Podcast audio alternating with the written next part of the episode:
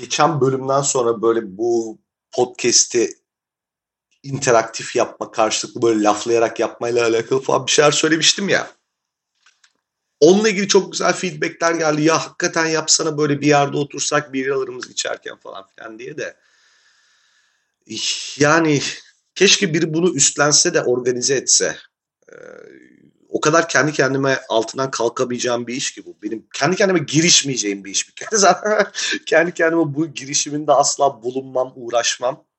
Ama birisi bunu organize eder de gel bira içeceğiz derse de kalkar giderim yani. Tek şartım bira ve sigara içebiliyor olmak. Ve ee, o kadar. Başka da şartım yok. Hakikaten bira ve sigara içebiliyorsam yetiyormuş bana. Yani güzel olur, eğlenceli olur. Çünkü ben şeyin ihtiyacını hissediyorum. Böyle sahneye çıkmak arzusundan ziyade konuşurken reaksiyon alma ihtiyacı hissediyorum sadece. Anladınız mı? Bunu hep söylüyorum, hep dile getiriyorum. Yani orada muhtemelen geyik çok daha güzel sündürülebilecekken tek başıma olduğum için hiçbir yere vardıramama gibi bir problem yaşıyorum. Halbuki bunu sündür Allah, sündür yani. Ne kadar güzel olurdu. Ay ay ay neler izliyorsunuz bu aralar? Diye sorardım mesela. Şimdi şeye bağlayacağım çünkü ben bu aralar böyle Succession diye bir diziye sardım da e, izledim bitirdim. Geçenlerde bahsetmiştim bundan. İzledim bitirdim sonra e, bu tarz yapımlarda genelde böyle tek izlemede böyle ilk 3-4 bölüm kim kimdir ne nedir falan oturtana kadar böyle çok boş izliyorsun ya. O yüzden bir daha başa sarıp izliyorum şimdi. Karakterler artık tam olarak kafamda oturmuşken bir kere daha içselleştireyim şu olan biteni diye. İçselleştirmek yanlış oldu burada. Özümsemek belki daha doğru olabilirdi. Neyse. Bu çok acayip yani HBO ya taşaklarını yiyeyim senin HBO yani. O kadar güzel diziler yapıyor ki HBO, Netflix'in falan e, yaptığı yarak kürek böyle aksiyon dolu işlere tezatla. Yani Netflix bence sadece belgesel yapsın onu koyayım artık lütfen seri katillerin paçasını bir bıraksın çünkü iş şeye gitmeye başladı artık. Seri katil kalmayacak bir nokta. Bitmek üzere, olduğunu biliyorum. Tükendi yani o seri katil ka- şeyi damarı. Gidip yeni katil matil türetecek bu orospu çocukları iyi para ediyor diye. Yani iş oralara gitmeye başladı. O seri katil işinin de bir paçasını salarsan artık Netflix ama belgeselden devam et bence yani. Dizi mizi yapmasın Netflix. Yarak gibi oluyor zira dizileri. O La Casa de Papel falan. Aga ne kadar büyütüldü o dizi. Yani ben sırf o şey e, İspanyol kızım götü için birazcık izledim. Baya güzeldi. Ama yani yani abartacak hiçbir şey yok o dizide bence. Hiç görmemişsiniz diyeceğim. Dünya kadar güzel iş arasında yani şu siz şu insanlara olmuyor herhalde. Ya bir şeyin çok iyisini seyrettikten sonra eh falan olanını Mesela ben açıp izleyemiyorum. Yani ben açmıyor anladın mı? Hani bir, bir, bir böyle bir damak zevki artık gelişmiş ve onun altını çok kabul etmiyor olması gerekiyor ya insan bünyesinin. Ne bileyim millet ne versen yiyor amına koyayım yani. Yemek seçme de bu kadar da seçmemezlik yapmasanız mı acaba? Hayır öyle olunca çünkü şu oluyor. Lan ne koysak izliyorlar zatene dönüyor iş. Anladın mı? Yani hiç kimse kaliteli bir şeyi üretmenin derdine düşmüyor. Aynısını Türk televizyonlarında yaşadık. Bir de şimdi Netflix'in de oyunu suyunu değiştirmeyelim yani. Birazcık iyi içerik talep edelim bence. Türk televizyonları nasıl da hatırlayın. Hala izleyeniniz varsa zaten ona koyayım ben de. Yani, eskiden bir ara böyle bir furya vardı. Rating diye kimin ölçtüğü ve neye göre ölçtüğü belli olmayan veriler ışığında manyaklık böyle freak show anladın mı? Ama freak show'un da e, hala kabul edilebilir bir düzeyi olur böyle. Yani freak show izlersin ama bir, bir, bir alışverişin olur. Bunda o da yok yani. Alabildiğine çirkinlik, alabildiğine kepazelik. Tek argüman da şu. E halk bunu istiyor falan yani. Allah Allah. E, emin misin halkımız bunu istiyor? Bak ağzına salam iteledi gırtlağına kadar soktu. Saksı çektiriyor salama. Emin miyiz halkımızın bunu istediğine falan? E o zaman porno koyalım. Hayır halkımız bunu istemiyor. Ya manyak mısın? Aynısı daha iyisi falan yok yani. Hiçbir şekilde ikna edemiyorsun. Çocuklarımız kötü iz, etkileniyor deyip de mesela gece 12'den sonraki erotik filmleri kaldırttılar. Aynı çocuklar okuldan gelince mesela salama sakso çeken adam izledi. Öyle enteresan çocuklar ama. Öyle de enteresan çocuklar yani. Ondan kötü etkilenmedi, öbüründen etkilendi. Hani gece erotik filmlerde yani eskiden hatırlamıyorsunuzdur. O kadar hiçbir şey değil ki yani amına koyayım. Ondan daha erotik TikTok'lar, Reels'lar izliyoruz yani. Hiçbir şey yok. Sırf bir meme görünüyor diye. Sırf ondan bak sırf o erotik filmlerden eğer sevişmek öğrenen vardıysa şu yaşlarına henüz bir penetrasyon yaşamadan gelmiştir. Ve e, ben ne yapıyorum diye zaten çoktan sorgulayıp da sevişmeyi de bırakmıştır anladın mı? Cinsellikle o kadar alakası ol o kadar alakası olmayan şeylerdi onlar çünkü. Asla bir cinsellik değildi orada yaşanan şey. Yani hatta şöyle oradaki insanlar bile gerçek insan gibi değildi anladın mı? Yani şeyi söylemeye çalışıyorum. Fizikler acayip yanıltıcıydı. Kadınların memeleri kafam kadar koskocaman. Böyle ya ben ilk kez e, bir pusi gördüğümde bir erotik filmdeydi. Genelde göstermezlerdi. Donya çıkmıyordu ya da tam böyle göstermiyorlardı falan. Bir tane böyle bir boş bulunup göstermişlerdi. Öyle bir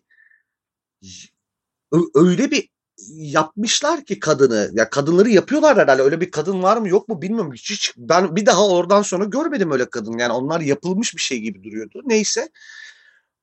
Bu şeyin e, ne derler pubic hair'ın yaygın olduğu bir dönem miydi yoksa o kadın orada oynuyor diye mi oraları hep böyle e, o durumdaydı bilmiyorum ama ben şeyi vajinayı göbek dilinin iki parmak iki parmak altında falan hani ka, karında bir şey zannediyordum anladın mı? Tam oturtamıyordum Uzun bir zaman oturmuyor. Mesela şey falan lafı var ya işte namus iki bacak arasında değildir falan. Evet değil çünkü falan Zaten tam iki bacak arası değil göbekte değil mi falan diye böyle çocukken tam kafamda bayağı bir zaman oturtamamıştım. Sonra bir gün benim bir tane arkadaşım porno dergiyi getirdi okula. Anamızı sikti. Üç gün kendimize gele.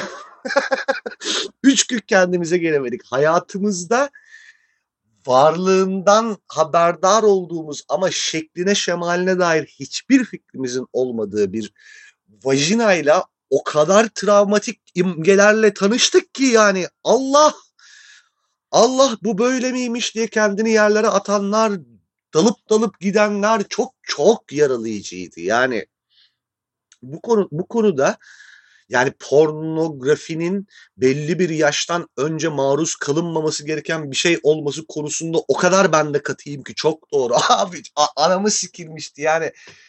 Vay anam hatırlıyorum da o zamanki girdiğimiz halleri tripleri. Mahvolduk mahvolduk hep beraber.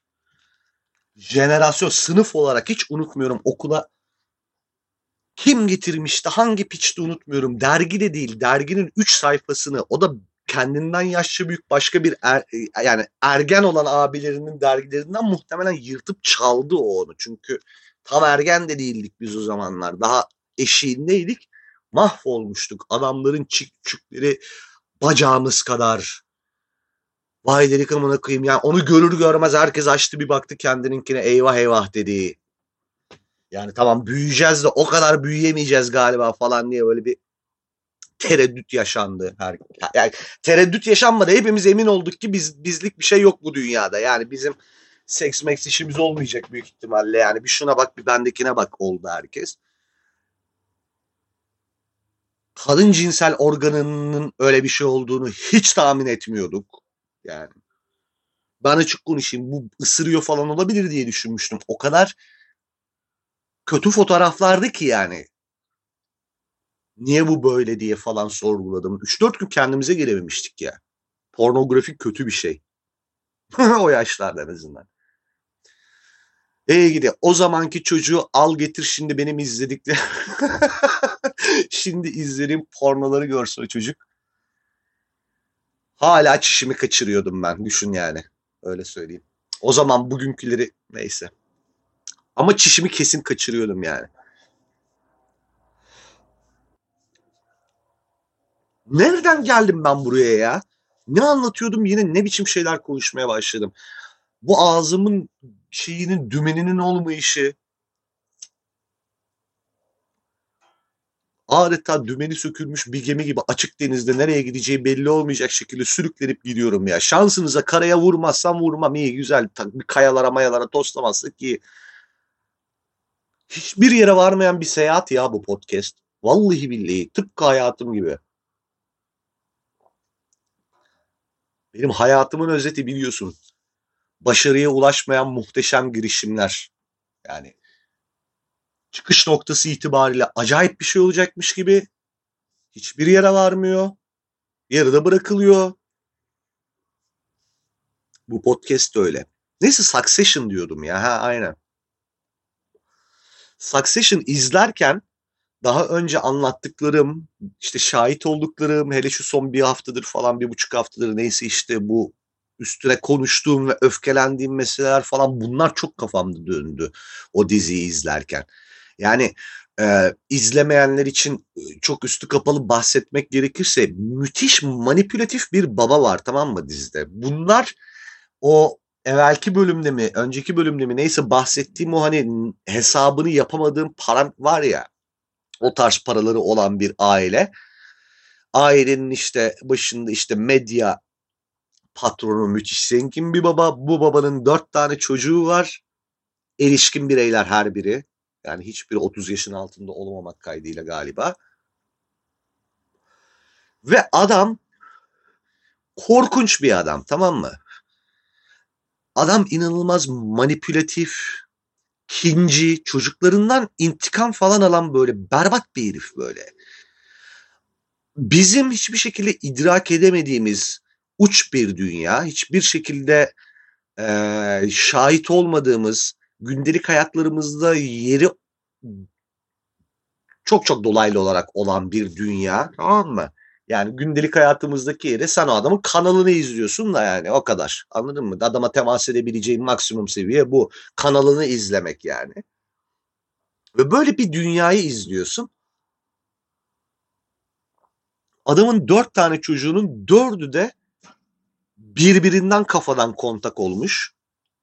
Çünkü adam mahvetmiş bu insanları. Yani tahrip etmiş, bin bir parçaya bölmüş.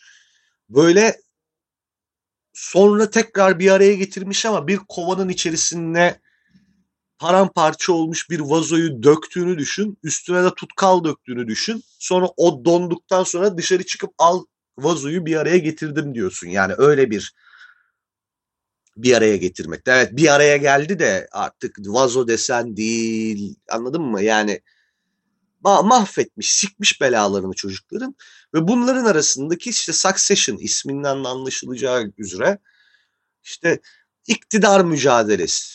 Tamam mı? Bir iktidar mücadelesi konu alınıyor dizide. Bunu izlerken böyle hep işte karakterlerle alakalı onların deforme oluşlarıyla alakalı hem düşündüğüm hem birileriyle sohbet ettiğim falan yani işte kendi hayatından da böyle iz düşümleri arıyorsun böyle işlerde. Ya da işte gündelik hayatın bir yerlerinde bunun yansımalarını arıyorsun. Yani aa evet bak e, bu adamın yaptığıyla şu şahit olduğum ya da şu yaşadığım benzer ah ulan babalarımız annelerimiz falan gibi. Anladın mı? Ama tabii o ilişki kuramayacağın kadar uç bir dünya ya bu şey anlamında işte varlık anlamında o insanların gündem gündemlerinin seninkiyle alakasızlığı anlamında. Yani benim babamla mesela ne gibi bir iktidar mücadelem olacak? Ya da mesela babamın ardından Allah gecinden versin ölse kardeşimle ne gibi bir iktidar mücadelemiz olacak? Anladın mı? Yani hiçbir şeyimiz yok ama bunların ki mesela şöyle bir yanlış ata oynamak Amerika Birleşik Devletleri'nin ekonomisini falan sarsacak düzeyde bir e, imparatorluk bunların ki o yüzden Başka birileri de devrede falan ve kafayı yemiş çocukların böyle e, o babanın hayatlarını sikişi yüzünden bir türlü oturtulur, doğru şeyi değerlerine oturamamış o karakterlerine şahit olup milyarder insana acır halde buluyorsun kendini. Çok komik bir şekilde yani. Milyarder birine acıyorsun ve mesela hep senin aklından şey geçiyor. Ya al şu parayı Sektiri git kenarda bir yerde yaşa. Aman koyayım ne gibi bir derdin olabilir ki yani? Nasıl bir derdin olabilir ki şöyle bir param varken falan diye geçiriyorsun ve bunun cevabını da veriyor da mesela dizide gücümüzü kaybetmek mesele diyor adam yani. Hani para değil ki bütün konu. Bizim bir gücümüz var ve bizim o gücü kaybetmiyor olmamız lazım falan diyor ama götüne mi sokacaksın o gücü anladın mı? Hani sen mesela şeyin hesabı ya o, o güç olmasa ne olur mesela? Hani ne gibi bir şey eksilir benim hayatıma? Hiçbir şey eksilmeyecek ben sana söyleyeyim aslında ama ama işte o güç öyle bir şey ki o insan bir kere sahip olduktan sonra kaybetmeyi kesinlikle göze alamıyor. İçlerinden bir tanesi ne şirkette gözü var ne hiç hiç alakası yok gitmiş çiftlikte bir yerde yaşıyor mesela. Diyorsun ki ya bu bak kaçmış kurtarmış kendini. Amerikan başkanı olacağım diye çıkıyor ortaya mesela. De, anladın mı? Hep bir böyle iktidar manyaklığı var hepsinde için içine. Hepsi böyle bir sıyırmış kafayı. Şimdi bunu izliyorsun ve vah vah diyorsun bilmem ne diyorsun falan filan. Sonra şeyi fark ettim bu adamın travmaları bu adamın e, çapına göre ve o travmaların yansımaları da bunların kendi dünyalarına göre ama ya abi bizim aslına bakarsan hepimizin hayatında sadece tezahürü bununki gibi olmayan ama birebir bu şekilde travmatize edilmişliklerimiz var annemiz ve babamız tarafından açarak anlatacağım. Yani benim mesela kurgunun uç olması bizi yabancılaşarak izlemek mecburiyetinde bırakıyor belki ama hani ben şey örneğini hep veriyorum. Nuri Bilge karakterleri için söylemiştim bunu zamanında. Mesela Nuri Bilge Ceylan bir orospu çocuğunu tasvir etmek istiyorsa şunu yapıyor. Normalde işte bir insanın orospu çocuğu olduğuna alamet mesela 16 tane kriter varsa ve sen bunun mesela beşini gördüğünde evet bu orospu çocuğu diyeceksen Nuri Bilge Ceylan bununla ikna olmayıp 16 ya 25 tanesini anladım hadi garanti olsun ama kimsenin kafasına şüphe olmasın diye bütün o alametlerin hepsini sergilemesini sağlıyor karakterin anladın mı? Tulum çıkarıyor yani böyle. Emin oluyoruz ki evet diyoruz ki Allah şahidimdir ki bu bir orospu çocuğu Nuri Bilge Ceylan. Tamam yani daha fazla betimlememize gerek kalmadı bunu hepimiz şüphesiz bir şekilde kani oluyoruz onun ne mal olduğuna. Tamam mı? İşte burada da mesela bu böyle bir aslında bu kadar koyu olmamakla birlikte, bu kadar böyle belirgin olmamakla birlikte e, bir tasvir var ve o tasvir edilen şey bizim dünyamızda karşılık bulmuyor. O yüzden de biz bir parça uzağında izliyoruz. Nasıl Nuri Bilge Ceylan çok hayatın içindense bu işte bir o kadar hayatın yani bizim hayatımızın dışından. Ama şunu fark ediyorsun gün sonunda. Tamam bu kadar e, karikat, karikatürize e, yansımalarıyla değil belki ama benim çevremdeki insanlarda da aslında anasından babasından kalan böyle e, gariplikler var. Bunu çok böyle slightly fark ediyorsun mesela. Sosyalleşti. İlk şeyi hatırlayın. Üniversiteye gidiyorsun. Üniversiteye gidene kadar mesela lisede misede yine yaklaşık olarak birbiriyle benzer e, dünyanın insanlarıyla muhatapsın. Yani bu şu şuysan da geçerli işte atıyorum şundan bahsetmiyorum. İşte koleje gitmişsindir. İşte bir tarafta Doğu Karadenizli bir zengin var. Biri bir tarafta geleneksel aileden gelen Kürt zengin var. Bir tarafta beyaz Türk var falan gibi mesela bir çeşitlilik de hala aynı insanlarla tanışıyor olmak bir noktada ama çünkü orada kontrol edilen varlıklarsın sen. Varlıklarsınız siz. Yani hala e, birilerinin yönettiği şeysin sen, bir şeysin sen orada ve sen olarak var olamıyorsun. Bir kurallar bütünü içerisinde var oluyorsun. O kuralların sana müsaade ettiği kadar sen olabildiğin bir dünya. Orası kontrollü bir e, atmosfer. Sonra işte üniversite başlıyor. Birdenbire herkesin kendi olduğu ve en ham haliyle kendi olduğu bir dünyaya adım atıyorsun. Hamlıktan kastım e, toyluğa da tekabül edebilir ama hamlıktan kastım o değildi. E, topluma göre pozisyon alma yetisini henüz kazanamamış olmak da var birazcık. Yani sen görgü olarak ne görmüşsen osun mesela anladın mı? Ailenden çıkan görgü ve sosyal çevrende e, şahit oldukların neyse o olarak e, binlerce benzemez arasında bu sefer kendine yer buluyorsun. Ve burada mesela başka insanların başkalıklarına şaşırma evresi başlıyor. İlk önce sadece değişik olması meselesi şaşırtıyor. Sonra bir o işte müşterekler yakalanıyor. Arkadaş grupları. O arkadaş grupları dağılıyor. Çünkü o hamlık yaşamaları artık atlatılmaya başlanıyor falan. Yeni bir arayışa giriyorsun falan filan. Bu bir gelişim gelişim gelişim. Erişkinliğe geldiğin noktada mesela o slightly dediğim şey var ya hmm, galiba bunların ailesinden kaynaklanan böyle bir vaziyeti var bunun dediğin küçük küçük şeyleri yakalamaya başlıyorsun. Şimdi biz e, kültür olarak birçok şeyi e, net şekilde içselleştirmek, kabul etmek, görmek, fark etmek için şeye ihtiyaç duyuyoruz aslında. Yani böyle karikatürize bir sivriliğe ihtiyaç duyuyoruz. Yani böyle subtle subtle, subtle söyleyemedim. Niye de söylemek zorunda hissettiysem böyle flu belli belirsiz böyle e, mazın şeyleri çok ayıkamama gibi bir vaziyetimiz var bizim kültür olarak ve e, sadece bir garipliği sezip geçiyoruz eğer kendimizi insan okumak konusunda çok yetiştirmemişsek ve haliyle e, bu noktadaki bunun bir travma olabileceği ve bu travmanın bu insanın bütün karakterini şekillendirmiş olabileceği e, yüksek ihtimalini birçok kişi değerlendirmiyor. Onların ailesi öyle. İşte onların kültürü öyle falan diyorsun. Halbuki aslında ne bu onların ailesi öyle meselesi ne o ne bir kültür meselesi. Bu tamamen anne ve baba şeklindeki iki individual, iki birey, iki kişinin tornasından kaynaklı bir şey anladın mı? O ikisinin e, üretebildiği neyse o. Yani tamam tabii ki kültür, tabii ki işte e, sosyal sosyo-kültürel çevre, sosyoekonomik çevre bunların her bir etken ama gün sonunda bütün mevzu dönüyor dolaşıyor. Anan ne kadar e, müdahale etti, baban ne kadar müdahale etti sana büyürken de düğümleniyor. Yani ve hepimiz annelerimiz ve babalarımız tarafından travmatize edilmiş insanlarız.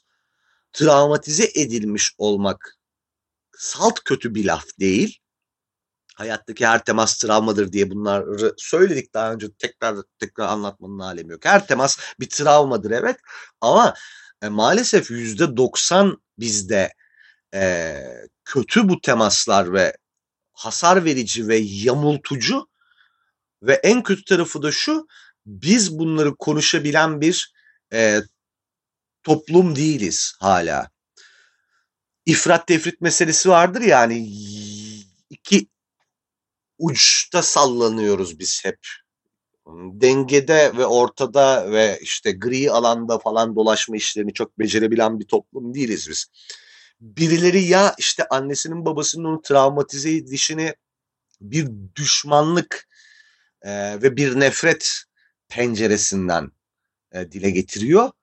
Birileri de büyük bir kutsiyet e, penceresinden senin Allah bin belanı versin diye haykırıyor karşı tarafa ve hiçbir iletişim olamıyor ve hiç kimse oturup da meseleyi olması gerektiği şekilde değerlendiremiyor. Ama maalesef şöyle bir durum var.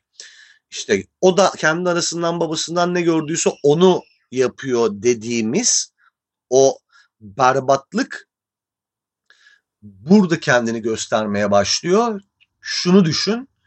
Senin annen baban seni müthiş travmatize etti ama sen bunu hiçbir şekilde konduramıyorsun çünkü e, müthiş bir muhtaçlık, müthiş bir e, sevgi, bağlılık falan dediğin adına bir bağımlılıkla bağlısın kendi ailene aslında sen. Ve bu bağımlılık, bu bağlılık durumu bunu görmene inanılmaz mani oluyor. Kesinlikle biri sana bunu gösterdiği ya da söylediği ya da bunu ima bile ettiği zaman müthiş öfkeleniyorsun. Hayır benim annem babam öyle insanlar değil diye. Ve sen e, bu travmatize edilmişliğinle hiç e, barışmadan, o travmalarınla tanışmadan ve yüzleşmeden kendin anne baba oluyorsun. Geçmiş olsun arkadan gelen nesle. Anladın mı söylemek istediğimi? Böyle bir kısır döngüde daha da berbatlaşarak gidiyoruz. Bir noktada o farkındalıkların arttığı ve annelerimizden babalarımızdan tiksinti duymadan öfkeyle ya da e, işte küfürle belayla değil ama bunun normal bir aslında hayatın parçası bir travmatize ediliş olduğunu kabul edip hem onlarla bunları konuşabilmek hem kendini bu travmalardan ötürü e, aldığın o garip şekilden formdan kurtarabilmek ve e, ideale yaklaştırabilmek adına ilerleyeceğiz inşallah diye umuyorum bir noktada. Ama tabii oraya çok var. Oraya bayağı çok var. Yani hiçbir şekilde bunu mesela dile getiremiyorsun. Ben bunu kendi anneme babama söylediğimi hayal ediyorum. Huu, başıma gelecekleri biliyorum mesela. Anında gözümde canlanıyor. Mesela annem ne tepki verecek, babam ne tepki verecek çok iyi biliyorum. Ve o tepkilerin her ikisi de, o ikisinin de yapacağı o tepki mesela inanılmaz manipülasyon.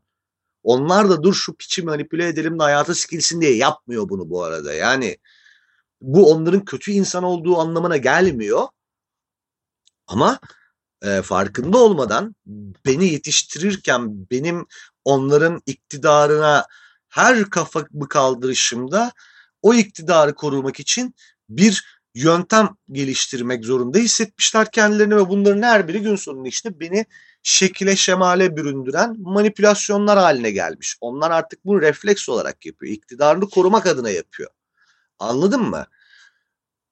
Nasıl ki e, az önce bahsettiğim dizideki adamın iktidar diye andığım meselesi bir şirketin başına geçmek olarak metaforlaştırılmışsa onun aslında mikrokozmos o bizim küçük dünyalarımızdaki karşılığı tam olarak anne ile babanın çocuğunu yetiştirirken o çocuğun bireyleşmeye başlayarak annenin babanın iktidarını sarsmaya her meyledişinde o iktidarı alaşağı etmek için gösterdiği tavırlara tekabül ediyor. Anladınız mı söylemek istediğimi? Ben bile anlamamış. ben bile anlamamış olabilirim ne söylemek istediğimi. Ama anladığınızı varsayıyorum. Çünkü herkes aa evet hakikaten diyor bunu kendi aramızda konuşurken biz arkadaşlarımızla falanla filanla. Biz arkadaşlarımıza seçilmiş insanlar olmadığımıza göre hepiniz ne kadar kafası çalışan insanlarsanız biz de o kadar kafası çalışan insanlar olduğumuza göre muhtemelen siz de böyle demişsinizdir. Şimdi bu böyle ee, bunun böyleliğiyle ilgili başka bir şey söylemek üzere ben bu karşıyı anlattım bu arada. Bu birazcık benim tasarladığım bir anlatıydı. Ee, tamam damage is done tamam? Hani annenle baban artık yetiştirdi ve işte o hasarları vere vere bugünlere getirdi seni ve artık bu saatten sonra sadece bir yüzleşme olacak eğer olursa ee, sen kendinle alakalı farkındalıklar kazanacaksın. Sen kendini daha doğru bir insana olmak üzere e, şekli şemale büründüreceksin. Travmalarından mesela tiksinmek, kaçmak, onların kötü tükakı saymak mesela bence bir hata yani. Onlar hala seni sen yapan şeyler. Onların bilincinde bir insan olmak. Bir e, insana e, herhangi bir konuda mukabele ederken sana onu yaptıran ne ve sen hangi uzuvlarınla o e, mukavemeti gösteriyorsunun farkında olmak. Anladın mı söylemek istediğimi? Yani örneği e, basitleştirerek söyleyeceğim. Karşındaki siktir lan dediğinde e, ona sen siktir mi diyorsun? Verbal bir cevap mı? Yumruk mu atıyorsun? Fiziki bir cevap mı? E, elini omzuna atıp bir dakika gel bir konuşalım. Sen acaba bana siktir dedin ama e, bunu konuşarak çözebilir miyiz mi diyorsun falan. Anladın mı söylemek istediğimi? Yani yap, her aksiyonunun altında yatan bir neden sana onu yaptıran, senin onu yapmanı gerektiğini sana söyleyen, doğru budur diyen bir şey var ya. Bunlarla tanışmak meselesi aslında bütün o kişisel gelişim dediğimiz, işte tekamül etmek dediğimiz, kamil insan olmak dediğimiz şeyler. Bunun başlangıç noktası da start noktası o sana ilk travmaları veren annem baban falan filan. Onlarla o yüzleşmeler zaten senin bu e, e, normalleşme işte farkındalık sahibi kazanma serüveninin ilk ve en önemli aşaması. İyileşmek mi iyileşmek diye özellikle o kelimeyi seçmiyorum mesela ya da daha iyi olmak, daha mükemmel olmak falan. Bu çünkü iyileşmek değil. Zaten bir şeyler iyileşmiş ve yaralar kabuk bağlamış falan filan artık oraları geçiyoruz. Ama burada önemli olan kısım şu. Benim mesela bu e, podcast'te bu kadar laf salatası yapmama neden olan mesele şu. Şimdi unutmayın ki e, bütün bu sosyal ilişkilerimiz, bilmemlerimiz, onlar bunlar her şeyin start noktasındaki ilk insan ilişkilerimiz, annemiz, babamız. Buradaki yaşadığımız, burada öğrendiğimiz her şey, burada aldığımız her darbe, burada aldığımız işte her olumlu yahut olumsuz haslet ee, kendini şeyde e, tekrarlıyor. Bir sonraki e, inner circle olmayan yani çemberin dışında kalan ama çembere dahil etmek üzere kurduğumuz bir sonraki ilişkilerdi. Ne bunlar yakın arkadaşlar ve işte sevgililerimiz, eşlerimiz işte ne boksa anladın mı? Fuck buddy'nin dahil olmak üzere inner circle olmayan ama inner circle'a çok yakın ve dahil etmek istediğin ya da dahil edebileceğin kadar yakın hissettiklerin falan. Mesela mevzu burada önemli bir hale almaya başlıyor. Çünkü şunu unutmayın. Yani e, bizim hayatımıza yeni dahil edeceğimiz insanları seçme aşamız, aşamamızdan başla. E, onunla e, nasıl iletişim kurduğumuza kadar aslında bütün bu e, aşamaların her birinde yaptığımız her şey o kurduğumuz ilk insan ilişkisi olan anne babayla olan ilişkide öğrendiklerimiz tarafından şekillendiriliyor. Yani büyük ölçüde çok çok büyük ölçüde bu şekilde bunlar tarafından şekillendiriliyor. Senin e, sevgilinle e, aranda tesis etmeyi başardığın o ilişki yani seçim aşaması vesaireleri falan geçiyorum. Onunla aranda tesis etmeyi başardığın iletişim, ilişkide mesela otorite alanları, onları koruyabilmek için yaptıkların, e, otorite alanını genişletmek için yaptıkların falan bunların her biri aslında doğrudan şeyle ilintili. E, ne derler onun adına? E, ailede aslında sana kodlananlarla ilgili. Muhakkak kişinin karakteri bilmem nesi o su işte yaratılış fıtrat falan filan diyen bir sürü insan çıkacak ama ya gün sonunda e, oturup şöyle bir e, salim kafa baktığın zaman neyin ne olduğunu çok net göreceksin ki yaptığın her şey e, o ilk çatışmalar, ilk iletişimler kısmında öğrendiklerin. Yani çatışma, matışma, çarpışma işte birbirine verdiğin travma mravma derken bu laf e, hep böyle e, bir olumsuzluk, bir şiddetle falan e, özdeşleşiyor. Öyle tırnıyor ama yani hayat bir çarpışmalar bütünü zaten. Yani mikro düzeyde baktığın noktada yani varabileceğin en mikro düzeyde işte bu hani bütün evren ve evrenin parçası olan bizler hepimiz işte birbirine çarpışıp duran molekülleriz ya aslında. Bunun makro düzeyde işte fizikileştiği, işte bizim vücuda gelmiş olduğumuz halinde diyeyim. Bunların her biri tabii bir algı bizim zihinlerimizdeki ama işte hala mesela sen işte gözüne çarparak, kulağına çarparak yani sesinle, görünüşünle, görünüşten kastım şu yani sinirli mi bakıyorsun, bağırıyor musun, efendime söyleyeyim e, kucaklayıcı, sahiplenici mi görünüyorsun bunların her biri hala o ışığın gidip onun gözüne bilmem neresine çarpması ya işte çarpmalar aslında şey değil bu, bu kelimeyi kullandığımda gidip birinin ağzının üstüne çarpmak gibi duymayın bunu. Onu söylemek için salak yarak örnekler veriyorum burada. Beni çıldırtmayın. Neyse Nihayetinde babacığım bunların her e, biri senin o ilk öğrendiğin ve ilk doğrudur diyebildiğin ve ilk işte e, kazandığın çarpışma yetilerin tarafından şekillendirilen mevzular. bunların dediğimin bunların dediğim o bunları bile açmam gerektiğini fark ettim şu anda. Çünkü çok yayarak anlattım. Çok zamana yayarak anlattım meseleyi. Arkadaşlarımız ve sevgililerimizle. O hani hep bu şey geyiği yapıyorduk ya daha önceki bölümlerde. İşte insan kime neden aşık olur işte efendime söyleyeyim nasıl seçer erkekler neye bakar falan filan yani aslında erkeği kadını e, şeyi yok eşeği yok bunun burada bu hikaye aslında seni o işte beğenmeye seni onunla meç olmaya işte anlaşmaya bilmem ne falan iten meseleler o tercih aşaması bile daha aslında buralardan başlıyor bence. Tamam mı?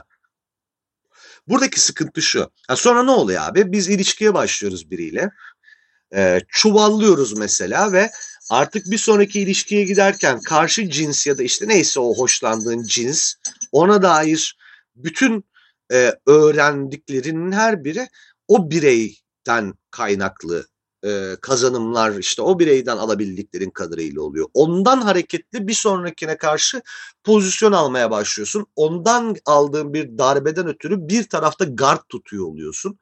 Ve bu da mesela seni şekillendirmeye devam ediyor hayatın boyunca. Biz böyle aldığı her darbede işte yamulan mamulan formlarız aslında. Arkadaşlık ilişkileri tarafında bu iş bence en sıkıntılı formuna bürünüyor. Çünkü arkadaşlık ilişkilerinde ben şunu gözlemliyorum çok fazla. Tıpkı anne babayla ilgili ya bu seni travmatize ediyor, bu seni manipüle ediyor bilmem ne dendiğinde savunmacı bir tutuma girişimiz gibi arkadaşlık ilişkilerinde de aynı reaksiyonu gösterdiğimizi fark ettim ben e, çokça. Bu benim böyle e, tarihte ilk kez fark ettiğim bir şey olmayabilir. Bu işe hakim insanlar yarram Amerika'yı yeniden keşfetmiş gibi anlatma diye olabilir. Bu benim kendi e, tekamül serüvenime dair e, paylaştıklarım. Onu belirteyim. Sakın ondan sonra götten uydurma bir terapi seansı gibi konumlandırılmasın anlat yaptığım şey yani ay çok utanırım yani milletle taşak geçerken aynısını kendim yapmış olmayayım. Bu benim kişisel e, çıkarımlarımdan size bahsedişim kendimle alakalı. Kendi gelişim sürecimle alakalı. Ha, ahkam kesiyorum bir yerlerde tabii ki. Tabii ki bir şeyleri iddia ediyorum ama hep e, şeyi e, belirterek yapıyorum bunu. Yarın yanılacağım belki ve yarın aa diyeceğim ki ne kadar dal yarakmışım dün bunu anlatırken. Yani ben kendime bu hakkı hep veriyorum. Siz de verin lütfen. Yani anladın mı? Dinlerken mutlak bir doğru ya da hayata dair inanılmaz daha önce açığa çıkmamış bir sır veriyormuşum gibi davranmazsınız sevinirim. Kendimi daha güvenli hissederim konuşurken. Velhasıl arkadaş ilişkilerinin bir parça böyle aile gibi fonksiyon gösterdiği bir vaziyet var sanki bizim toplumda özellikle. Bir inner circle yaratıyoruz orada da. Yani orada da başka bir çember yaratıyoruz. O işte dörtlü, üçlü, beşli neyse arkadaş grupları ve mesela onların hiçbirinden sana hiçbir zarar gelmeyeceği ya da onların seni yani zarar gelmeyeceği derken tabii ki senin cüzdanını çalmaktan bahsetmiyorum ama onlarla olan ilişkinden sana zarar gelmeyeceğini çok e, zannediyorsun ama maalesef işte bize en sağlam diğer e, hasarları bırakan da o çok güvendiğimiz arkadaşlar oluyor. Yani şunu hatırlayın abi.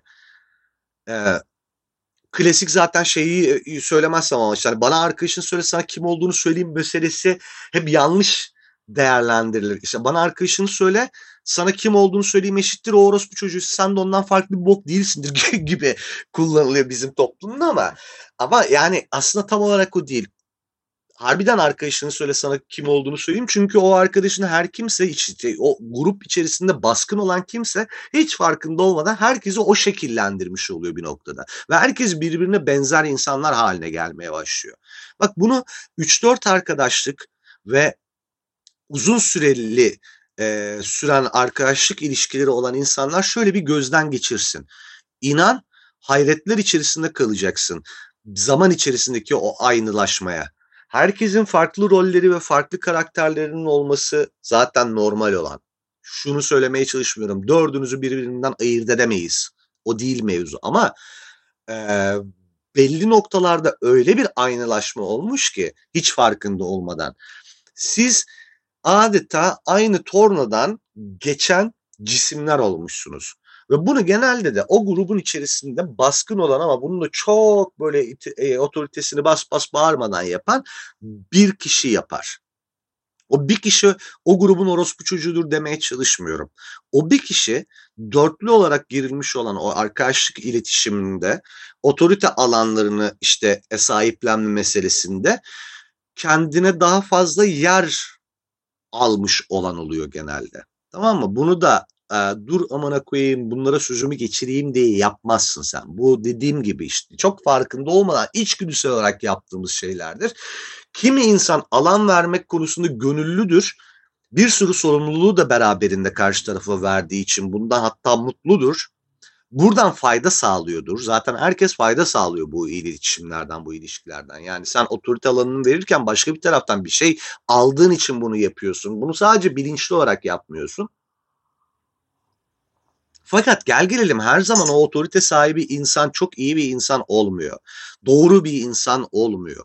Ve sen farkında olmadan kendini e, bir e, ebeveynden alıp başka bir ebeveynin kucağına bırakmış oluyorsun.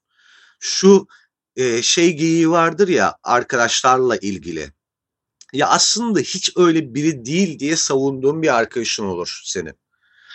Kötü bir haberim var. O arkadaşın aslında öyle biri abi bir insanı eğer yani bunun bu gerçekle yüzleşmekte güçlük çekeceğiniz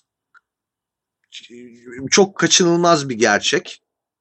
Yani yani kimse yüzleşmek istemeyecek tabii ki. Ee, canım, ciğerim, dostum, kardeşim dediği işte çok şeyler paylaştığı, zor günlerinde yanında olan, efendime söyleyeyim, e, bir sürü acıdan birlikte geçtiği, minnet borcu duyduğu falan bir insanın kötü olabileceği ihtimaliyle kimse yüzleşmek istemeyecek tabii ki normal olarak ama maalesef böyle bir durum var. Ee, öncelikli olarak mesela şeyi insanın e, kabullenmesi, içselleştirmesi gerekiyor. E, salt kötü ya da salt iyi insan diye bir şey yok ya hani hayatta. Ya da bir insan kötülük edeyim dur diye kötülük yapmaz ya aslında e, çoğu zaman. Bir kere bu gerçekle bir e, barışmak gerekiyor her şeyden evvel ki e, arkadaşının kötü bir insan olduğu söylendiğinde e, şey defansına geçirmesin. Hayır şunu şunu şunu da yaptı aslında falan. Ya tabii ki onu da yapacak, onu da yapacak ama gün sonunda bir teraziye koyabiliyor olman lazım. Yapılanları, söylenenleri işte ve onların nelere sebebiyet verdiğini. Ve o teraziye koyduğun zaman bir taraf ciddi anlamda böyle havada yüzüyorsa orada bir problem var demektir. Anladın mı? Ee, ve yani en en net emare bu bence yapılabilecek en nefis sağlama. Eğer ki sen bir arkadaşını ya aslında hiç öyle biri değil özünde aslında şöyledir falan diye savunmak durumunda kalıyorsan ve bunu birkaç kere tekrarlamışsan farklı farklı insanlara o insan öyle bir insan amına koyayım yani özünde iyidir. E ay sikeyim özünü niye genelde iyi değil? Yani biz bu insanın derisine nüfuz etmek zorunda mıyız onun ne mal olduğunu anlamak için? Ya da onun bize lütfedip bir iyi tarafını göstermesini beklemek zorunda mıyız? Anladın mı? Yani hani şey yapamayız biz her e, merhabaya ilk böyle temasa geçtiğimiz insanı e, içli dışlı böyle bir incelemeye alıp tamamen kani olduktan sonra hayatımıza devam edemeyiz onun iyi mi kötü mü olduğuna. Değil mi? Yani ilk insan hani ilk intiba dediğimiz mevzu var ilk iki, üç ve dördüncü intibalarda hala dal yaraklık yapıyorsa bu insan onda bir problem var demektir.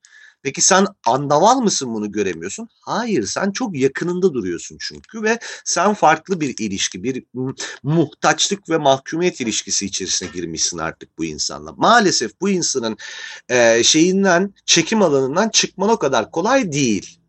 Maalesef böyle bir durum var. Peki kesinlikle çıkmalı mısın bu insanın çekim alanından? Onu tamamen hayatından mı çıkarmalısın? Ha diyelim ki işte bu kafa açtı ve yüzleştin. Dışarıdan bakmayı başardın ve dedin ki aa hakikaten lan bu amcanın tekiymiş aslında. O zaman bu cehennemin dibine kadar yolu var. Ben yapayalnız devam edeceğim. Yoluna mı falan ya da yeni bir arkadaş grubu falan mı inşa? Hayır. Değil aslında. Bu da değil. Sadece çekim alanı meselesi bence burada kritik. Ee, fazla yörüngesinde olamayacağın, işte seni etrafında döndüremeyeceği, sana hükmedemeyeceği bir mesafe ayarlamak bence burada mühim olan ve emin ol bak bu insanlar bunu bir test edin. Bu insanlar çekim alanından uzaklaşıp da e, hükmedemeyeceğin mesafeye kendini çektiğinde agresifleşecek size karşı. Çünkü dediğim gibi orada bir otorite ilişkisi var ya işte o otoritesini kabul kaybetmek istemeyecek. Kaybetmemek için büyük ihtimalle çirkinleşecek. Senin açtığın boşluğa başka birini sokup seni çemberin dışına atmaya çalışacak. Seni e, tecrit ederek cezalandırmaya çalışacak. Bu hareketlerin de her biri şaşırtıcı bir biçimde annelerimizin babalarımızın bize uyguladığı hiç de böyle bilinçli olarak yapmadıkları ama gayet e, göstere göstere yaptıkları e, hizaya çekme hareketleri olacak. Birebir aynısı değil ama aslında birebir aynısı. Bir şöyle gözden geçirin. Yani salim kafa bir arkadaşlarınızla olan kavgalarınızı, çatışmalarınızı vesairelerinizi gözden geçirir. Ne söylemek istediğimi anlayacaksınız. Mevzu böyle. Peki niye anlattım ben bu kadar şeyi? Şu yüzden anlattım. Canım istedi. Canım istedi anlattım her şeyden. Ha. Şeyi gözlemliyorum abi. Bu e, eleştirdiğim, üstüne çok gittiğim, üstüne ağır laflar ettiğim e, stereotiplerle alakalı her paylaşımımda ben defansa koşarak gelen canını dişine tıkatıp böyle bedenine siper eden insanlar var tamam mı? Bir kere şunu söylemem lazım. Abi Mustafa Kemal Atatürk bile olsa o insan lütfen kimsenin bu kadar müridi olmayın. Emin olun yani Atatürk bile onu e, körü körüne savunduğunuzu görse derdi ki bir kendine gel bu kadar aptal olma dur ben size ne anlatıyorum siz ne yapıyorsunuz der. Anladın mı? Aklı mantığı bir tarafa bırakarak e, bir insanı körü körüne savunmayın. Ne kadar severseniz sevin ne kadar faydasını görmüş olursanız olun vefasız olmak ayrı bir şey bu ayrı bir şey vefasız olun demiyorum ama bu kadar manyak olmayın ve, ve ya abi öyle komik insanlara müritleşiyorsunuz ki. Yani bir taraftan acınası bir taraftan hayal kırıklığı. Yani bir yetişkin bireyin böylesi vasat, böylesi aurası zayıf bir varlığa kapılanmış olmasına ben inanamıyorum. Yani var böyle insanların müthiş etkileyip etrafına takan e, kuvvetli şahsiyetler görüyoruz bunları. Yani tarihte iz bırakanı var. Tarihte o kadar da iz bırakmamış olmasına rağmen hepimizin bildikleri var. Bir parça anlarım ama alelade birilerine de bunu yapmayın. Yani Sikko mesela mürit olmayın anladın mı? Yani meczubun teki bu çocuk. Tamam dediklerini dinle, mantıklı bulduğun şeylere katıl, mantıklı bulmadıkların olsun. Ee, yaz bir kenara da mesela Sikko müridi olunmaz lan deli misiniz siz yani? Meczup o çocuk yani anladın mı? Aklıma o örnek geldiği için o örneği veriyorum. Ama aklımdaki örneklerin her birini sıralamak istemiyorum. Sanki bir garezle yapıyormuşum gibi olacak. Farkındayım o şekilde tınlayacağını. O yüzden özellikle vermiyorum aklımdaki örnekleri ama ne olur birazcık bunları gözden geçirin. Manyaklık çünkü yaptınız. Defansa koşa koşa gelip müthiş fallacy argümanlarla savunuyorlar mesela. Ya abla ne yapıyorsun? Saçmalama yani bu öyle bir şey değil diye izah etmek istiyorsun. Anlama ihtimali yok. Mürit olmuş. Mürid olmuş anladın mı? O onun şeyhi artık. Bir yerde o ilişki kopacak belli yani sonsuza dek gitmeyecek. Zaten o insanda böyle bir ilişkiyi sonsuza kadar götürebilecek bir çap yok da. Ama sen niye hayatının önemli bir kısmını bu şekilde heba ediyorsun? Birazcık yani bunu yapıyor olmak çünkü insanı başka tür, başka tüm gelişim araçlarına kapatmak anlamına geliyor. Sana o ne verirse onu alman anlamına geliyor. Korkunç bir şey bu. Bir insanın kendine yapabileceği en büyük kötülük. Fikirlerini çok beğendiğin, her söylediği ve her tavsiyesinden fayda sağladığın birisi varsa aa süpermiş de başka kaynaklara da göz atmaya devam et. Ve o insanla asla fayda ilişkisinin bir tık ötesinde duygusal ilişkiye girme. Manyamayın yani delirmeyin. Bu ben de dahil. Ben de bir şeyler anlatıyorum. Bana da mesaj geldiğinde şey diyorum abim delirme sakın. Sakın beni öyle kendine e, deniz feneri alıp yol almaya kalkma yani. Ben kendi istikametimi habire değiştiriyorken. Yapmayın bunu, delirmeyin. Bütün bu her şeyi bana anlattıran şeylerin başında bu geliyordu. Diğeri işte Succession seyretmiştim. Son dönemki gündem o bu derken bir de pandalar mandalar dedik birazcık başka bir şeyden bahsedeyim derken hikaye buralara geldi. Peki bundan sonra ne yapmanız gerekecek?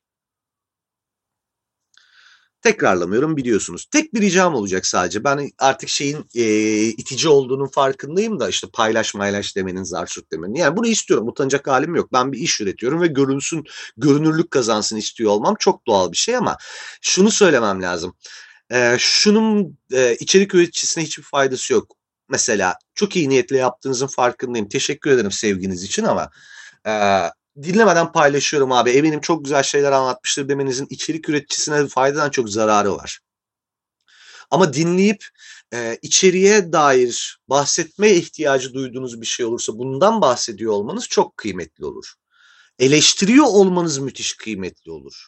Yani be, bana katılıyorsanız katıldığınızdan belki bahsetmemeniz daha iyi ama e, şunları şunları anlatmış. Bu konularda katılmakla birlikte şuna katılmadım çok benim için faydalı bir e, feedback'te olur. Benim görünürlük kazanacağım noktada bana da nitelikli başka dinleyiciler kazandırır.